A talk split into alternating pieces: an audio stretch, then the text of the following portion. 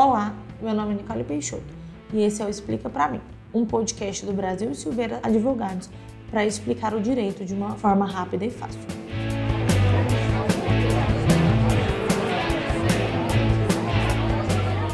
Seu vizinho é barulhento? Tem gente que não tem desconfiômetro, não é mesmo? Muita gente sabe que não pode fazer barulho durante a noite, por isso concentra todo de barulhento durante o dia. Só que tem um problema. Com a pandemia, as pessoas estão trabalhando e estudando em casa. Não dá para se concentrar se tem uma música alta, furadeira ligada, latido de cachorro e todo tipo de ruído te atrapalhando, não é?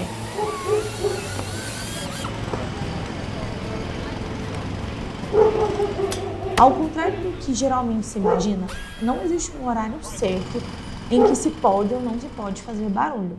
O sossego é bom o dia todo, não importa se são 11 da manhã ou 11 da noite. Se o barulho for muito alto e te incomodar demais, você tem um amparo, por exemplo, da Lei de Contravenções Penais, que prevê até prisão para quem estiver te perturbando. O ideal é conversar primeiro com o vizinho, inclusive se for uma obra. Se nada for resolvido, denuncie na Polícia Militar ou no órgão responsável por combate à poluição sonora, geralmente a Secretaria Municipal do Meio Ambiente. Uma decisão bem recente do Juizado Especial Civil e Criminal de Biriguí, em São Paulo, proibiu um homem de atrapalhar a vizinha com um som alto. A proibição foi bem específica.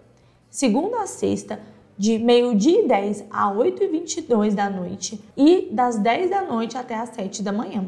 O motivo? A vizinha processou o homem porque ela trabalha e estuda em casa e precisava se concentrar, mas não estava conseguindo. Imagina ter que conviver com um vizinho desses. Se esse é o seu caso, procure os seus direitos. Meu nome é Nicole Peixoto e esse foi o Explica Pra Mim, um podcast do Brasil e Silveira Advogados.